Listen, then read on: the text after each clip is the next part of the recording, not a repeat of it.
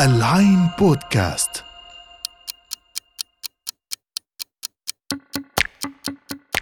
الساعة 25 الساعة اللي بتيجي بعد ما نقرأ نص أو نشوف فيلم. ونلف مع شخصيات خيالية برا الزمان والمكان. أنا سلمى أنور وحنتقابل أسبوعياً بالساعة ال 25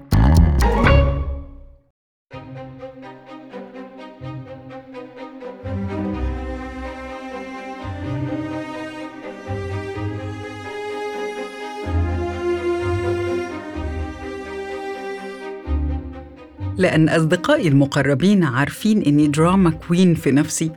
فلما حد منهم بيرشح لي كتاب أو عمل درامي أشوفه بيبقى عارف كويس هو بيعمل إيه. لأنه غالباً هيرشح لي عمل مشحون بالزوابع والأعاصير. عشان كده ما استغربتش لما صديق عزيز عليا رشح لي الفيلم الأسباني The Platform. وأنا الصراحة أعز الدراما الأسبانية قوي The Platform أو المنصة فيلم أجواءه شديدة الرمادية ومقلق للنفس. الفيلم من أول لحظة بيرميك في دوامة أفكار وأسئلة مجردة متلاحقة عن الموارد وتوزيعها بين الطبقات عن الفقر وغريزة البقاء عن الأخلاق وحفاظك على إنسانيتك وقت الجوع وتحت ضغط الحاجة. وإمتى ممكن الإنسان يتحول لكائن متوحش بلا أخلاق؟ وإيه اللي ممكن يعصمه من ده؟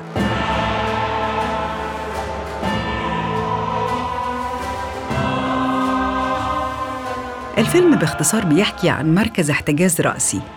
زي ما تقول كده سجن عمودي مكون من مئات الطوابق فوق بعضها. كل طابق أو مستوى فيه اتنين من السجناء في زنزانة مشتركة. والسجناء بطريقة غامضة بيتنقلوا كل فترة رغما عن إرادتهم من مستوى لمستوى صعودا أو هبوطا وهي ورزقها. بين الطوابق دي في حفرة عمودية عميقة بتمر عبرها مائدة طعام اللي هي المنصة وبتقف مرة واحدة عند كل طابق كل يوم لمدة دقيقتين بس. يلحق السجين ياكل أو ما يلحقش بقى يكون في أكل على المنصة أو بواقي أو مفيش خالص برضه هي ورزقها. وممنوع تماما على السجين يخزن طعام أو ياكل في غير الدقيقتين دول. ولو تحايل على المنظومة بأي شكل درجة حرارة الزنزانة تلقائياً بتتغير إما ارتفاعاً لحد الإحراق أو انخفاضاً لحد التجميد أي لحد الموت.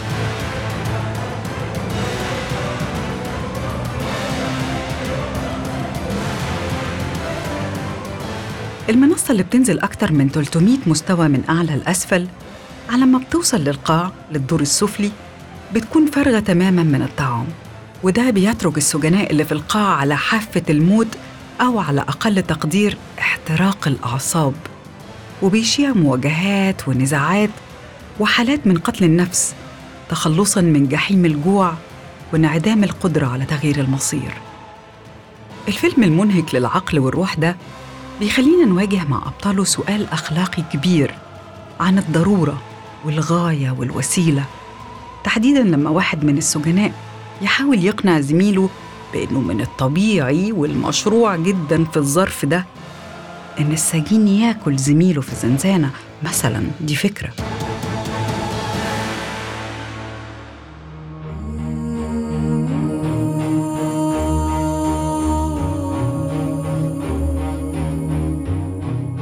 الفكرة التانية اللي بتطرح مع تطور الأحداث هي فكرة جشع الإنسان في وقت الوفرة وانعدام العدالة في توزيع الموارد في عالم شديد الطبقية.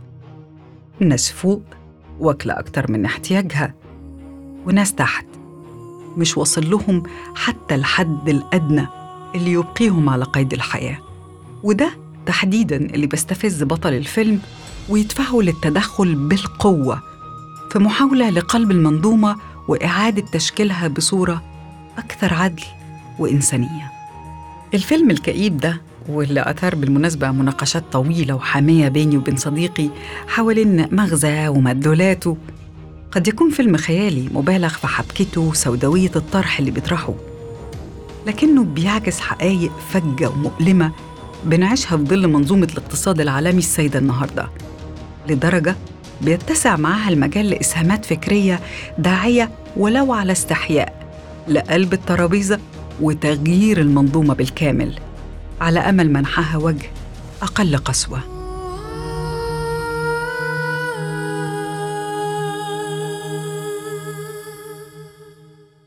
نفس الموضوع اتعرضت له مقالات وكتب كتير مريت على بعضها مؤخرا لكن استوقفني منها كتاب حابة نقف عنده شوية النهاردة. لأنه تعرض لقضايا متقاطعة مع قضية الفيلم لكن بأخف وألطف طريقة ممكنة الكتاب اسمه من قام بطهي عشاء آدم سميث قصة النساء والاقتصاد للباحثة السويدية كاترين ماركال من قام بطهي عشاء آدم سميث؟ ها؟ سؤال غريب صح؟ طب إيه الحكاية؟ ومالنا إحنا ومال اللي حطت العشاء لمؤسس علم الاقتصاد؟ اللي نعرفه عن حياة آدم سميث المفكر والاقتصادي الإسكتلندي اللي عاش وطرح أفكاره في أوروبا القرن الثامن عشر إنه لم تكن له زوجة وإنه عاش في رعاية أمه الأرملة الشابة اللي نذرت عمرها لخدمته والاهتمام بيه لنهاية عمرها فإيه بقى؟ فإذا نستنتج من ده إن أم آدم سميث هي إجابة السؤال هي اللي حضرت عشاء آدم أمه وأمهات كتير زيها. هي الإجابة المحذوفة دايماً من إجابات الاقتصاديين وأولهم آدم سميث نفسه.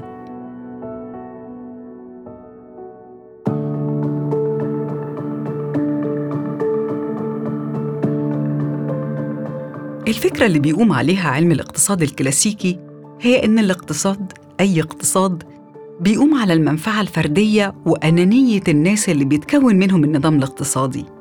فقط. من غير بقى أحلام جماعية كبيرة ولا فلسفة فارغة. أنت كل اللي عليك إنك تتمسك بأنانيتك وسعيك لتعظيم مكاسبك بدون عواطف بدون شعارات زي النحلة في الخلية. النحلة بتشتغل بهمة ونشاط بدافع يخصها هي.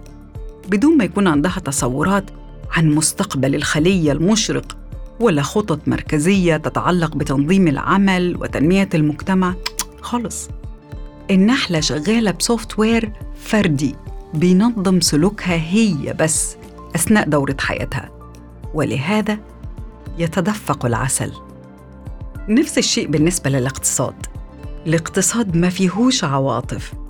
الجزار مش بيذبح ويقطع ويقدم لحضرتك اللحوم في تغليف نظيف ومهندم لأنه بيحبك مثلا.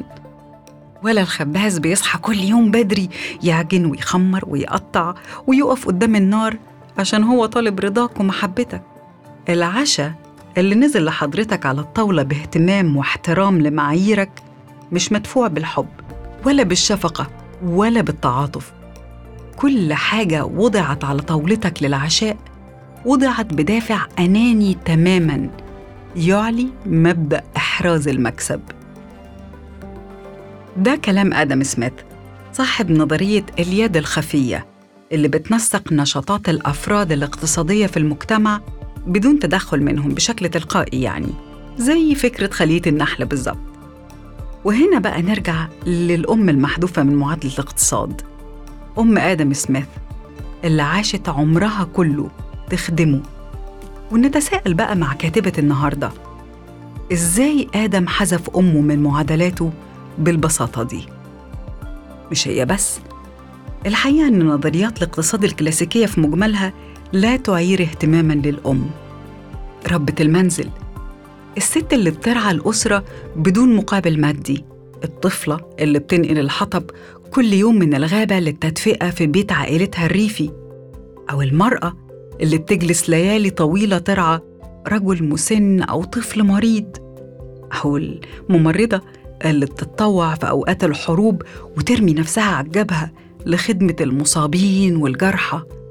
كل الستات دي إجابات ظلت وما زالت محذوفة من معادلة الاقتصاد العالمي.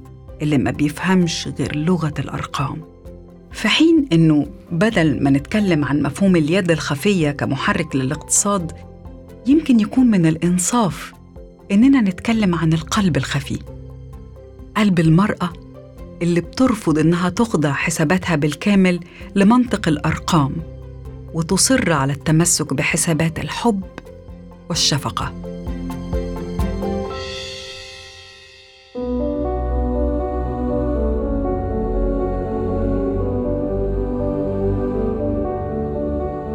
الطريف في الموضوع إن الرجل النموذج في عرف الاقتصاديين اللي بيسموه الرجل الاقتصادي واللي هو المكون الأساسي لأي بناء اقتصادي هو شخصية متخيلة مستوحاة من رواية تنتمي لكلاسيكيات الأدب البريطاني. بطلها رحالة مغامر اتحطمت سفينته أثناء مغامرة بحرية في أعالي البحار. فلقى نفسه على جزيرة معزولة في المحيط الهادي.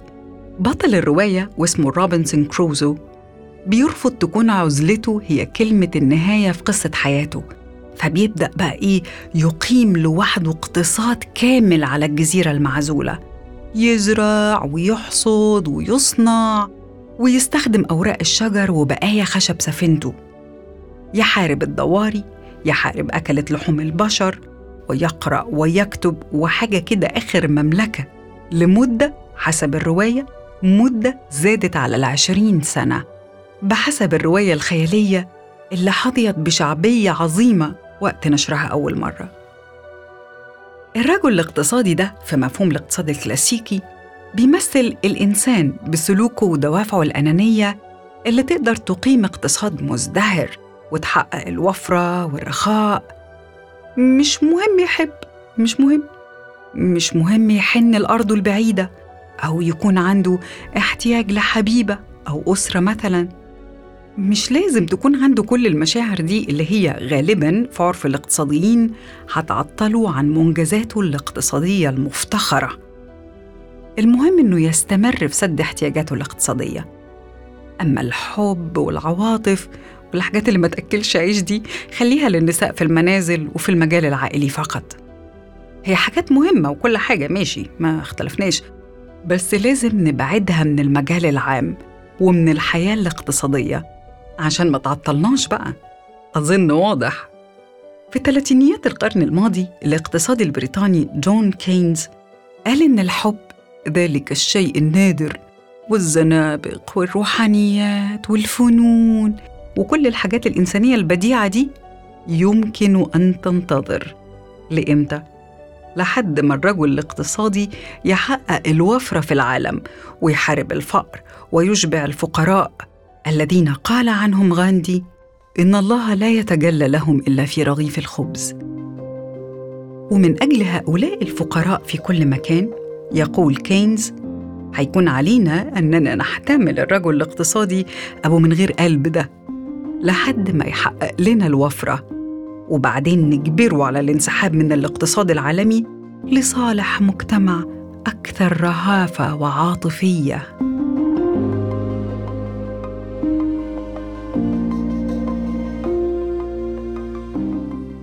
الكاتبة هنا بتقول إنه فعلاً من وقت ما أسلمنا عالمنا للرجل الاقتصادي وغلبنا نزعاته التنافسية الشرسة ورغبته المستمرة في غزو العالم واستغلال موارده حققنا بالفعل وفرة وتنمية وتقدم تكنولوجي.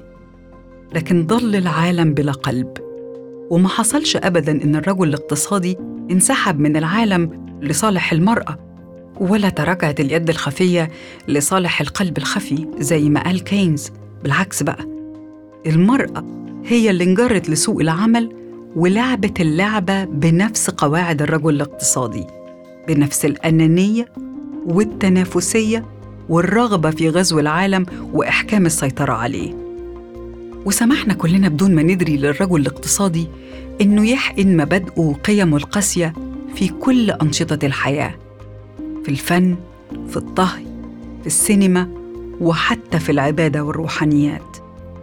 وأصبح الكتاب الأكثر مبيعاً هو الكتاب اللي بيرشدك لاستكشاف الرجل الاقتصادي القاسي اللي بداخلك.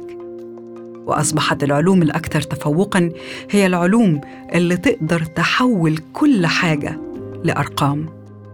لغة السوق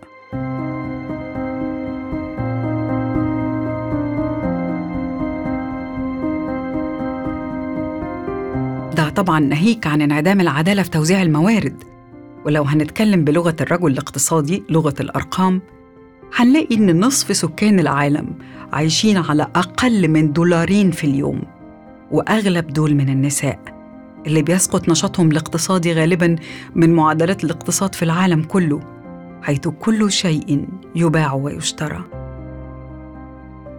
كاترين ماركال بتختم كتابها بإعادة تعريف للرجل الاقتصادي وبتقول إنه بيمثل هروبنا اليائس من إنسانيتنا من ضعفنا ونزوعنا الفطري للتعاطف ومن التبعية اللي خاف منها الرجل على مر التاريخ واعتبرها وصمة عار مرتبطة بالعبيد والنساء.